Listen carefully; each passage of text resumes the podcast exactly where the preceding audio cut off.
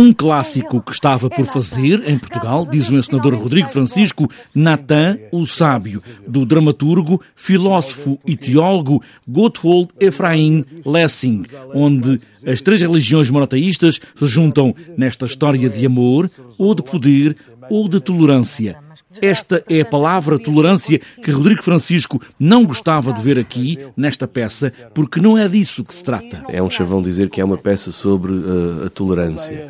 O conceito de, de tolerância não é o, o conceito que mais me, mais me agrada. Um, um, por, por exemplo, as, as, há um autor espanhol que diz que mesmo as, as galinhas uh, aprendem a tolerar os patos e os perus quando estão presos na, na capoeira. Eu acho que tolerar, que vem do latim toler, é suportar, aguentar uma coisa, não é aquele conceito que o Lessing propunha. Ele propunha uma coisa uh, num estádio superior, que é o conhecimento ativo daquele que é diferente de nós. Este é o ponto fundamental desta peça, passada na Jerusalém do século doze, acabada de conquistar pelo muçulmano Saladino, onde vivem o judeu Nathan e a filha adotiva, a cristã Recha, que é salva de um incêndio na própria casa por um jovem cruzado que a pede em casamento. O Nathan, o Sábio, estava por fazer no nosso país.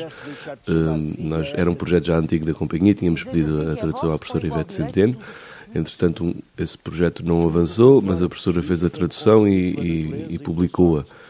E eu pensei, e depois mandou-me o texto, e eu pensei, mas por que não? Porque como todas as grandes peças, para além de toda a sua riqueza simbólica, há ali uma história que é contada de uma forma muito clara. E montar um poema dramático, esse foi o nosso desafio. Como é que se, porque o Lessing, o autor, chama este texto propriamente um poema dramático. Como é que se monta um poema? A resposta está dada nesta encenação de Rodrigo Francisco, Nathan, o Sábio. E por isso é que eu acho que é mais do que tolerância, é tentar conhecer ativamente o outro que é diferente de nós, é um dos aspectos que mais me interessou neste texto. Aproximarmo-nos do outro que não percebemos é a resposta de Lessing, neste texto publicado nos finais do século dezoito, que ainda tem esse brilho das palavras novas.